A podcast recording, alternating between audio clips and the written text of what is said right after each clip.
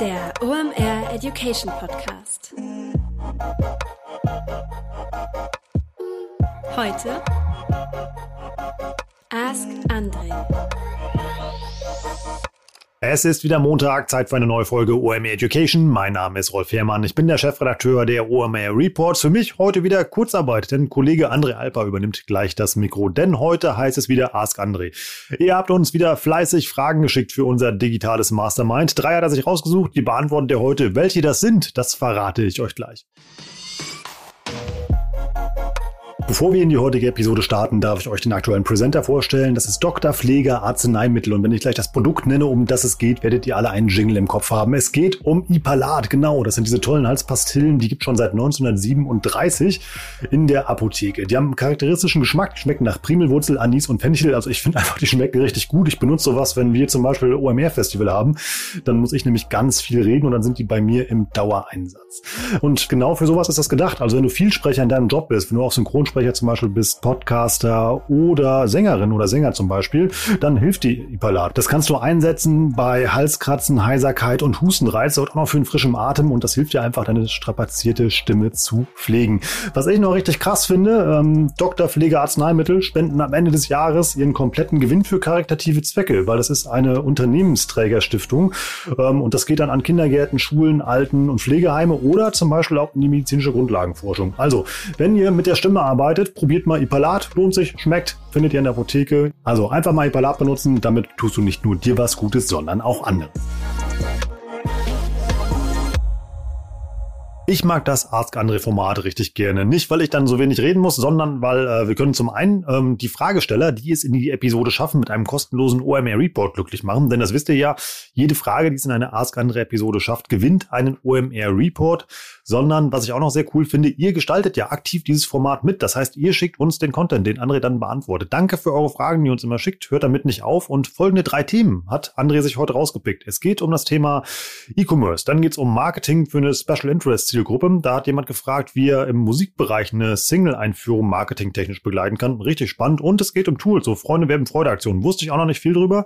Ich durfte die Antworten schon hören. Richtig spannend, lohnt sich, bleibt dran. Wir schalten nach Berlin zu unserem Mastermind André Alper. Viel Spaß. Moin, moin.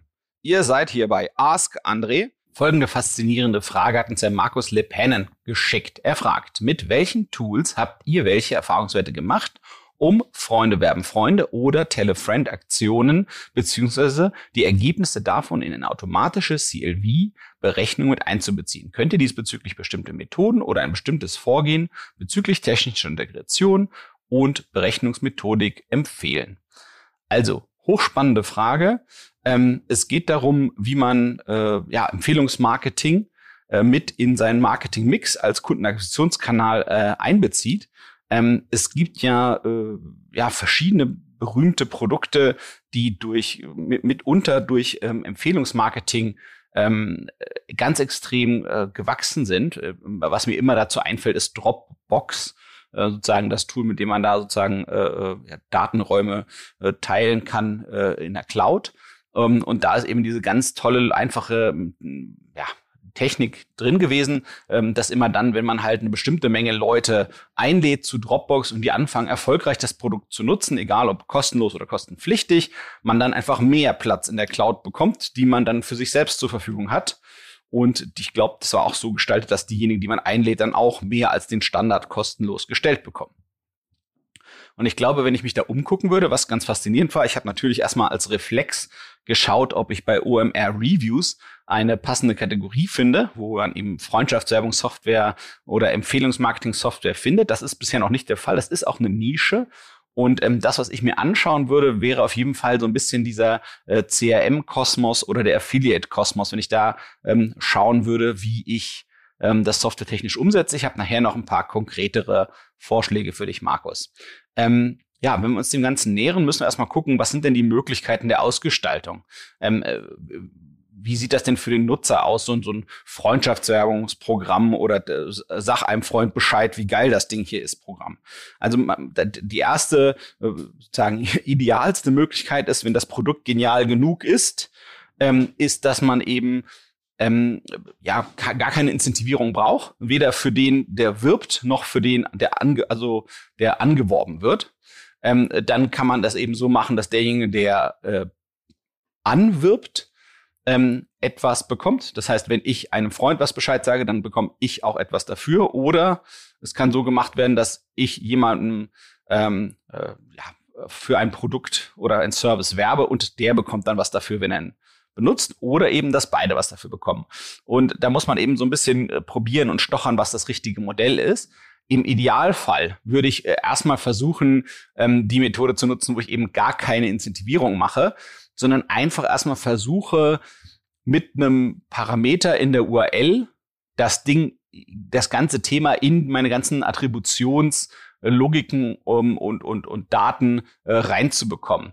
Ähm, ich könnte ja auch erstmal vorfiltern, wenn ich mich da rantaste an das Thema, indem ich dann vielleicht erstmal nur äh, Kunden diese Möglichkeit einmalig zeige. Bei den Kunden, wo ich weiß, sie sind extrem zufrieden, ähm, weil ich dort vielleicht einen NPS abfrage, der ja, das ist dieser Net Promoter Score, wo ich dann eben ein gutes Gefühl dafür kriege, wer sind denn Leute, die wirklich, da, da gibt es ja immer diese eine Standardfrage, um diese Kundenzufriedenheit abzufragen. Und diese Standardfrage ist ja, wie wahrscheinlich ist es, dass sie dieses Produkt oder diesen Service zu dem und dem Thema weiterempfehlen würden.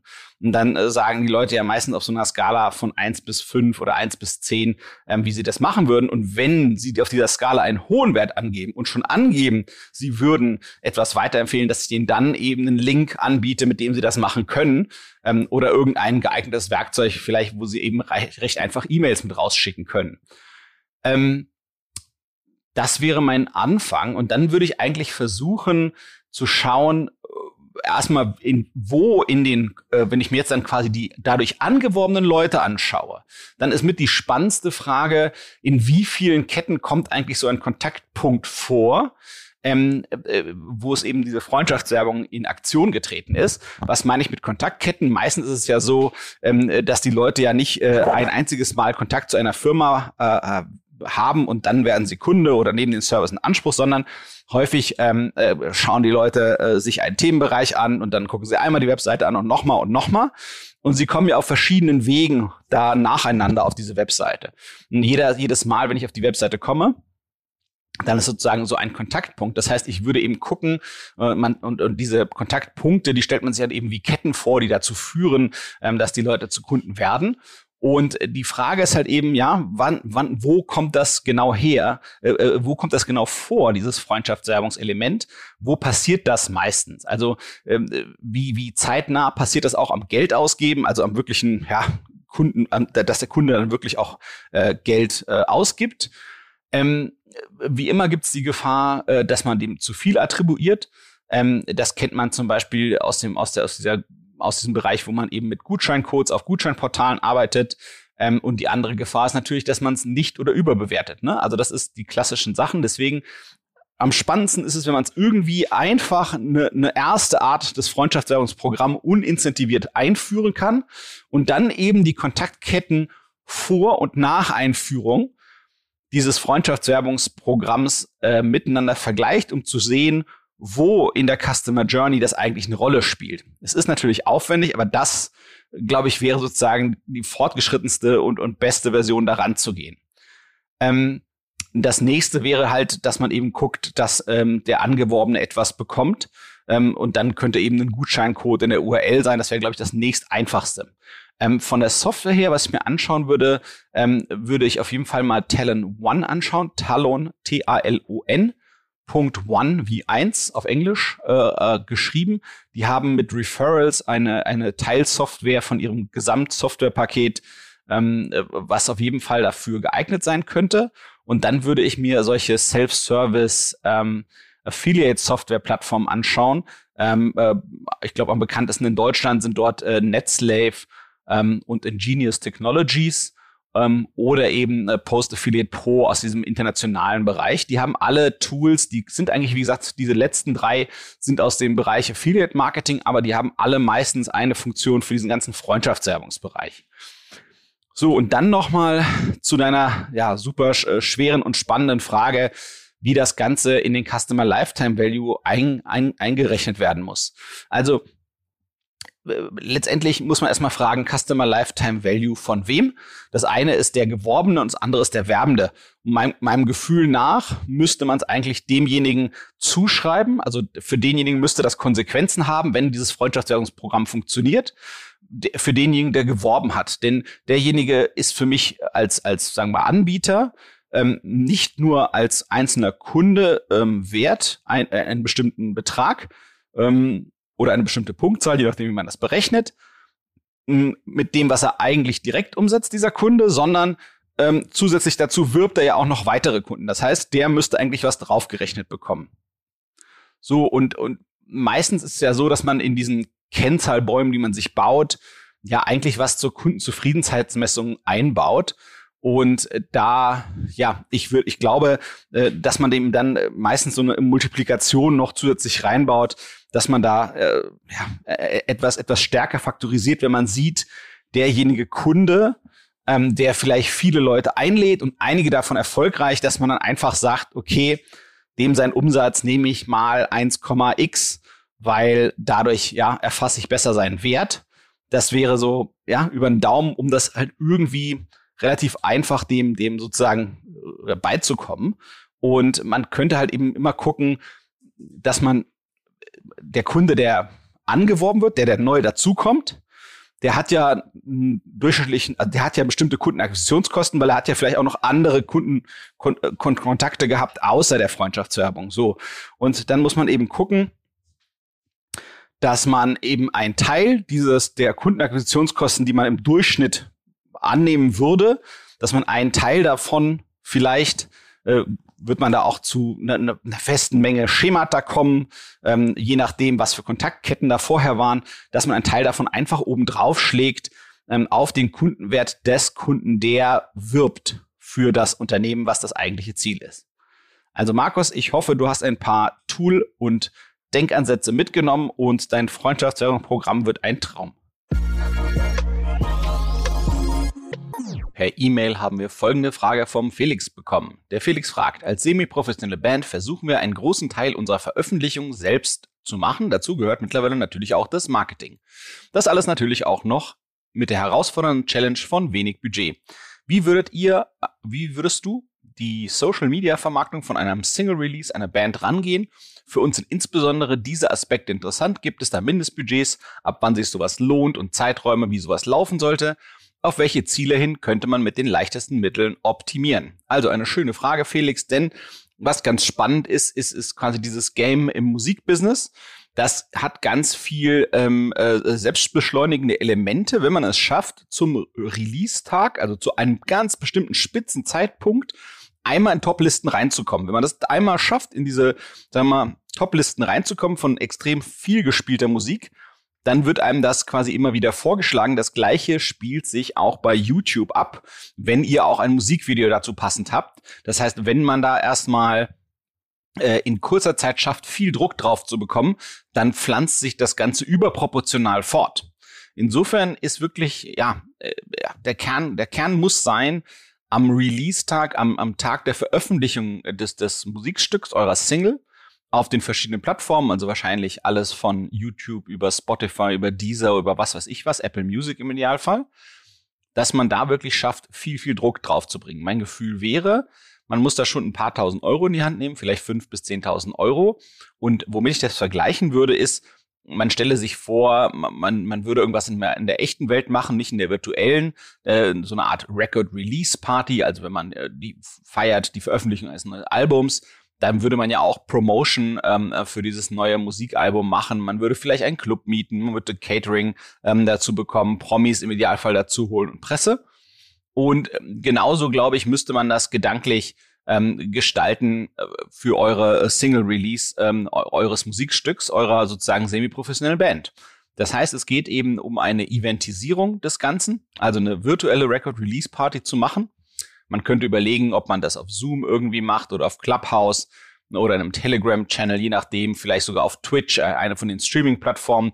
Da gibt's ja Sachen noch und nöcher, wie man da sozusagen versuchen kann, möglichst viel ähm, Aufmerksamkeit zu akkumulieren und auf einen ganz bestimmten Punkt drauf zu bekommen. Ich würde gucken, dass man eben mehrere Wochen vorher schon ein Event anlegt in den verschiedenen Plattformen, wo das möglich ist und dann diesen eben anfängt zu promoten. Also eben so eine Art virtuellen Red Carpet Event, äh, solange die Pandemie noch anhält oder auch solange man sich eben äh, möglichst früh sozusagen ähm, im möglichst stark im Digitalen bewegen möchte. Das, also das Ziel ist quasi immer in die verschiedenen Charts reinzukommen. Und ähm, ich glaube, alles, was dafür taugt, äh, äh, das muss man erwägen. Das heißt, ich kann mir eben auch vorstellen, dass man Material pro produziert, was eben in der Entstehung des Stücks vielleicht eben als Abfallprodukt sein könnte. Das heißt, dass man eben sagen könnte, ähm, dass man ein Video macht, wo ihr vielleicht drüber sprecht, was dieses Stück für euch bedeutet, ähm, dass man vielleicht irgendwie Outtakes ähm, ähm, äh, gibt, äh, vielleicht auch irgendwelche Mishaps, also Sachen, die schiefgelaufen sind, äh, Q&As von eurer Band und immer wieder, wenn ihr quasi den verschiedenen Content äh, spielt, den ihr so habt, ähm, aus aus vergangenen äh, äh, Situationen oder auch eben vielleicht zu dem neuen Stück, dass man dann eben immer wieder auf diesen Event äh, äh drauf verweist. Und es gibt ja eben verschiedene Plattformen, auf die man streamen könnte. Ich, mir fällt sofort ein, äh, einen Twitch, YouTube, Facebook und Instagram. Und äh, dafür gibt es mittlerweile auch ziemlich gute Tools, wo man eben quasi einen Livestream aufnimmt. Und dann gibt es so Dienste wie Restream oder so ähnlich. Und ähm, die, die schaffen das dann eben quasi ähm, das auf die verschiedenen Plattformen zu verteilen, äh, wo eure Band wahrscheinlich schon gut repräsentiert ist. Ähm, was es auch gibt, was sicherlich ähm, moralisch fraglich ist, aber äh, zumindest eben auch im professionellen Musikmarketing leider auch benutzt wird, ist äh, den Platz auf populären Playlisten kaufen. Man kann ja Playlisten, die man zum Beispiel bei Spotify angelegt hat, ähm, wenn die erstmal eine gewisse Popularität ähm, äh, haben, werden die ja quasi immer wieder vorgeschlagen. Das heißt, ich würde gucken, dass ich eben äh, spreche mit Leuten, die Playlisten haben, auf die meine Musik äh, von der Art her passt und die eben fragen, äh, ob die für eine Weile mein neues Stück mit auf ihre Playlisten äh, äh, machen können. Und dann muss man eben gucken, ja, wie, wie kann man die Leute dafür vergüten, wie kann man sie dafür animieren. Im Idealfall finden sie das Stück so geil, dass sie es von alleine machen, aber vielleicht ist da auch eine Incentivierung notwendig. Aber ich glaube, gerade auf so Plattformen wie Spotify ähm, wird das sicherlich gemacht. Es ist sicherlich nicht äh, äh, konform mit den Regeln von Spotify. Ähm, insofern riskiert man dabei auch was. Ähm, aber meinem Verständnis nach dessen, wie es in der Musikbranche läuft, ähm, ist das eben durchaus ein Mittel, was, was gewählt wird, auch von, von größeren Musikern, leider. Ähm, dann, was man sicherlich auch machen müsste und, und was, glaube ich, ein, ein gutes Mittel der Wahl ist, ist wirklich Freunde und Bekannte in der Musikbranche oder eigentlich jeden, der irgendeine Art Reichweite hat auf Social Media, dass man die wirklich orchestriert ähm, äh, und auf all deren Reichweite im Punkt des Releases quasi Aufmerksamkeit bekommt. Ähm, dann kann man, das kann man dann wahrscheinlich am einfachsten per E-Mail machen oder über irgendeinen WhatsApp-Verteiler oder irgendwie einen anderen Messenger eurer Wahl der euren Privatsphärenbedürfnissen Rechnung trägt und dass man das eben auch äh, mit, mit zunehmender Frequenz macht hin auf den Release-Tag. Dann, wenn das Ding draußen ist, was, was ich mir dann vorstellen könnte, was gut kommen könnte und hoffentlich sozusagen zu eurer Fanbase oder zu, zu eurem Musikrichtung passt, ähm, ist äh, die ganzen Plattformen zu nutzen, die eben ähm, oft auf einem Musiktrack verschiedenen Content spielen. Also ich denke natürlich sofort an die Reels bei Instagram und an TikTok. Das heißt, kann man irgendwas Spannendes machen mit eurem neuen Song als Hintergrundmusik und dazu eben äh, irgendwas äh, Zauberhaftes an Wettbewerb ins Leben rufen, äh, wo die Leute eben, keine Ahnung, einen bestimmten Tanz, eine bestimmte Inszenierung, äh, bestimmte Verkleidung, was auch immer sozusagen machen mit eurer Musik zu eurer Musik zusammen. Und im Idealfall gewinnen da ja Titel Popularität, die dann wieder unheimlich stark auf sämtlichen Musikstreaming-Plattformen gehört werden. Also eben so eine Art äh, Challenge zu machen. Und ähm, ich würde da eben so sagen, dass man da vielleicht auch sogar Gewinne ausschreiben könnte. Ähm, man könnte auch sagen, dass die Leute, die da mitmachen, dann irgendwie vielleicht ins Musikvideo kommen können von dem offiziellen Track. Ähm, man könnte auch äh, noch mal versuchen, wenn ihr eine Fanbase habt, mit der ihr schon erfolgreich kommuniziert, die ihr irgendwo schon als eine Reichweite aufgebaut habt als Band, ob man die nicht irgendwie sozusagen dazu motivieren kann, wenn sie auf den verschiedenen Streaming-Plattformen äh, äh, Playlisten selbst anlegen, dass die die auch öffentlich machen. Man kann ja Playlisten für sich selbst anlegen bei den meisten äh, Musikstreaming-Plattformen Und ähm, man kann diese Playlisten aber auch öffentlich machen. Und ich glaube, ähm, so wie ich äh, das interpretiere, was ich bei Spotify an, an Empfehlungsalgorithmus sehe, ist, ähm, dass in je mehr öffentlichen Playlisten man drin ist von je mehr unterschiedlichen Usern, je besser ist das für den eigenen Song. Und ja, äh, dann könnte man last but not least noch eine Karaoke-Challenge machen. Da gibt's ja auch so ein ganzes Ökosystem an Apps. Die sind natürlich nischiger, aber eben auch lustig. Und man könnte ja, wie gesagt, also als Preise entweder wirkliche Sachpreise machen oder was ich eben fast noch schöner fände, in so einem Musikkontext, ob man da nicht vielleicht ähm, die Leute einlädt zu einer Generalprobe um, oder äh, eine Hintergrundstimme bei, beisteuern zu dürfen oder im Hintergrund des Videos irgendwie mittanzen. Ähm, und dem Budget, das Budget, was ich da in die Hand nehmen würde, das würde ich eben quasi machen, zum einen, um die Reichweite für die Aktion zu bekommen, damit vielleicht die ersten Leute mitmachen, die ich mich nicht kenne, aber die einfach extrem gut ähm, zu euch und eurer Musik passen, äh, oder auch eben vielleicht für die Preise der Wettbewerbe. Also insofern, Felix, ich hoffe, euer Song wird ein Hit und das schlägt sich so auch im Internet nieder. Kurze Unterbrechung in eigener Sache, danach geht's weiter. Bei all dem, was ich dir jetzt erzähle, musst du dir bitte diese Bacardi-Insel-Musik im Hintergrund vorstellen, denn wir helfen euch durch den tristen Online-Marketing-Sommer und zwar mit der OMR Summer School. Das ist ein ganz neues Format, was wir gebaut haben.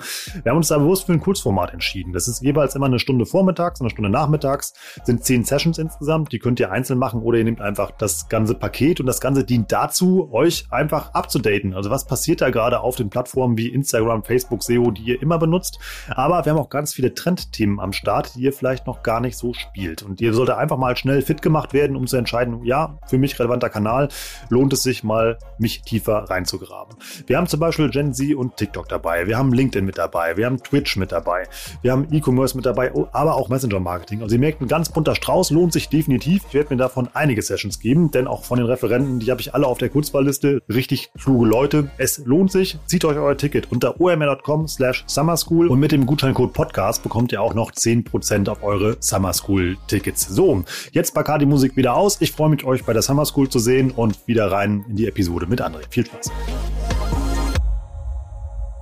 Der Thomas hat uns eine Frage via E-Mail geschickt und zwar fragt er, mein vermarktetes Produkt ist ein E-Commerce-Shop-System mit angeschlossenem Merchandising von Filmit. Genutzt wird unser Shop hauptsächlich von unterschiedlichen Creators, Unternehmen, Bloggerinnen, diese Nutzer haben eins gemeinsam, eine Community Follower oder Audience. Im kommenden Jahr möchte ich mich gezielt auf die Zielgruppe gemeinnützige Initiativen und NGOs fokussieren. Die kleinen Vereine spreche ich über organische Reichweite an. Die internationalen Player werde ich über unsere strategischen Allianzen kontaktieren. Meine Herausforderung besteht vor allem in den mittelgroßen Institutionen und nationalen Gruppen. Wie mache ich diese Gruppe oder deren Mitarbeiter aus? Wie könnte ein Marketingmix gestaltet werden, der über Direktakquise hinausgeht? Also, Thomas, ich glaube, mein Mittel der Wahl wäre vor allem äh, äh, LinkedIn und Xing. Und ich würde eben schon gucken, was man eben schon machen kann in den Werbetools dort, ist zu sagen, in der Branche NGO, beziehungsweise, ja, also in, äh, sozusagen äh, gemeinnütziger Verein und äh, dort die Marketingleute ansprechen und denen äh, Werbung ausspielen, beziehungsweise dort auch den Leuten, die vielleicht im Fundraising tätig sind. Ähm, das heißt, die, die versuchen, Spenden einzusammeln, denn deren Tool könnte ja äh, genau das sein, dass sie eben mit Merchandising äh, sozusagen Spenden einsammeln. Mhm. Und dann würde ich eben gucken, dass man für die beiden äh, Zielgruppen, also die Marketingleute in den NGOs und für die Fundraising-Leute in den NGOs, ähm, passende Landingpages baut, also quasi die Zielseiten, wo die Leute landen, wenn sie draufklicken auf deine Werbung in diesen beiden äh, Berufsnetzwerken, Business-Netzwerken. Und ich glaube, was dann eben wichtig ist, ist ganz klar, die Vorteile für genau diese Kundengruppe herauszustellen auf dieser Landingpage und denen eben eine einfache Kontaktmöglichkeit äh, anzubieten, wenn sie nicht direkt konvertieren ähm, und dann vielleicht sogar was mit einem Rückraufangebot oder sowas in der Richtung arbeiten. Ähm, ganz klar ist es, da wird man mit Streuverlusten äh, trotzdem rechnen müssen. Ähm, was ich mir noch einfallen lassen würde, ob man nicht eine Interpretation davon äh, findet. Hm, ich weiß nicht, ob du das kennst, aber meistens, wenn man zum Beispiel eine neue Firma gründet, eine neue GmbH, dann äh, kriegt das, kriegt man, äh, kriegt das die Werbemittelindustrie äh, häufig mit. Und dann bekommst du ständig als, als neue Firma äh, immer mal wieder irgendwelche Stifte oder Taschenlampen äh, geschickt, wo im Prinzip deine Firmenname schon draufsteht. Ähm, ähm, das machen die Werbemittelfirmen einfach, um zu zeigen, wie beispielsweise ihre Produkte ähm, aussehen könnten, wenn sie sie für dich, für deine Firma produzieren. Und ich glaube, von denen würde ich mich mal inspirieren lassen und überlegen, ähm, ob man nicht ein Bundle schnüren kann, also ähm, äh, auf gewisse Organisationen schon äh, die meistgekauften Produkte äh, äh sozusagen auswählt, die für NGOs funktionieren, die, die für die Ziel-NGO branden und denen einfach mal schicken und gucken, ob man da nicht mit ins Gespräch kommt. Ähm, ich glaube, es ist auch wichtig, gerade wenn du, wenn du so eine Zielgruppe ansprichst, dass du dort nochmal ähm, ähm, äh, herausarbeitest, warum ihr ein guter Partner seid für die. Das heißt, dass du eben guckst, dass ihr, dass wenn, wenn ihr, hoffentlich habt ihr das, ähnliche Werte wie die habt, ähm, dass man denen dann das eben auch sagt, oder wenn das zumindest optional ist, dass man denen diese Option hervorhebt. Also zum Beispiel, was ich was, äh, dass die Produkte aus einer fairen und nachhaltigen und umweltfreundlichen Produktion sind oder etwas in dieser Art. Ähm, dann, was man auf jeden Fall ähm, testen müsste, wären Lookalike Audiences ähm, insbesondere jetzt noch schnell und zügig testen, weil damit könnte man auch auf die anderen großen Social-Media-Plattformen gehen, äh, sprich, sprich insbesondere Facebook und Instagram, ähm, dass ihr einfach von euren bisherigen Kunden, die in diese Zielgruppe reinpassen, dass ihr von denen äh, äh, äh nochmal sozusagen Lookalike Audiences versucht zu targeten. Und dann, was ich mir nochmal angucken würde an deiner Stelle, ähm, ist dieser ganze Bereich Account-Based Marketing ähm, das heißt, dass man wirklich äh, Listen von Zielunternehmen macht. Man kann ja sicherlich äh, Listen von Vereinen, von gemeinnützigen Vereinen hier und da finden. Und dann muss man eben gucken, ähm, dass man dann diese nochmal filtert. Ähm, das ist wahrscheinlich schon eine notwendige Recherche. Ähm, ähm, auf, auf, keine Ahnung, Unternehmen, die eben nur eine bestimmte Personalgröße haben, ähm, mindestens eine gewisse Personalgröße und maximal eine gewisse Personalgröße haben und dass man die dann nochmal diese Unternehmen und diese Organisationen nochmal gezielt auf LinkedIn targetet oder ähm, vielleicht ist es sogar möglich, die Leute ähm, auf Facebook zu erwischen. Also das wären meine Ansätze für dich, Thomas. Ich hoffe, es ist was dabei und du erwischst die neue Zielgruppe, die du dir vorgenommen hast und die dir noch Kopfschmerzen bereitet. Danke, André, wieder richtig viel zu lernen. Ich bin gespannt, wann du mal eine Frage hier serviert bekommst, auf die du keine Antwort hast. Ähm, auch noch danke an den Support, der dir manchmal dabei hilft, an Erik Siegmann und Kai Rieke. Und ähm, ja, auch vor allem danke an euch, dass ihr uns weiter Fragen schickt. Hört damit bitte nicht auf. Wenn ihr wollt, packt ihr einfach gerne eine E-Mail, schickt die an report.omr.com, dann landet das bei äh, mir in der Inbox. Und dann leite ich das weiter nach Berlin und er pickt sich dann die Fragen für die nächsten Episoden raus. Wenn ihr uns eine Freude machen wollt, dann lasst uns gerne eine gute Bewertung oder ein paar Sterne bei iTunes da. Das hilft uns, äh, dieses Format noch ein bisschen breiter zu promoten. Das heißt, noch mehr Menschen finden das vielleicht und kommen in den Genuss auf die Antworten auf eure Fragen, die ihr André schickt. Kommen wir jetzt zum sehr schönen Teil bei Ask André. Ich darf nämlich jetzt die drei Gewinner verkünden, die einen OMR Report ihrer Wahl gewonnen haben. Vielleicht entscheidet ihr euch ja für die beiden ganz frischen SEO-Updates, die wir rausgehauen haben. Wir haben da den Beginners Guide und den Pro Guide einmal gründlich überarbeitet mit dem cleveren Team von Claneo. Und da steht ganz viel Neues drin zum Thema SEO. Also schaut da mal rein. Es lohnt sich. Ansonsten wisst ihr ja, haben wir ganz viele unterschiedliche Titel am Start von Landingpage-Optimierung über E-Commerce bis Instagram, Amazon, Facebook, alles dabei. Checkt das einfach mal aus unter omr.com slash report und mit dem Gutscheincode Warenkorb, den kennt ihr ja auch, bekommt ihr auf euren Einzelreport 10% Rabatt. Aber ähm, gar keinen Rabatt brauchen unsere drei Gewinner. Und zwar sind das der Thomas, der Felix und der Markus. Herrenrunde heute. Ihr habt einen kostenlosen OMR Report gewonnen. Ähm, habt viel Spaß damit und noch ein ganz besonderer Hinweis in eigener Sache. Die Redakteursstelle bei den OMR Reports, die ist immer noch vakant. Wenn du also Bock hast, mit dem krassesten Redaktionsteam zu arbeiten, in dem ich je arbeiten durfte, dann schick mir bitte gerne deine Bewerbung einfach an rolf.omr.com. Dann landen die mal direkt bei mir. Ich schaue sie mir gerne an und vielleicht schnacken wir dann einfach mal. Wie ich schon gesagt habe, geilster Job der Welt, den du kriegen kannst. Ich gehe jeden Tag mit einem breiten Grinsen zur Arbeit, was, oder beziehungsweise ins Homeoffice. Was Besseres kann dir nicht passieren. Nutzt die Chance, schick mir gerne E-Mail. Ich sag danke fürs Zuhören. Grüße aus Hamburg. Ciao, ciao.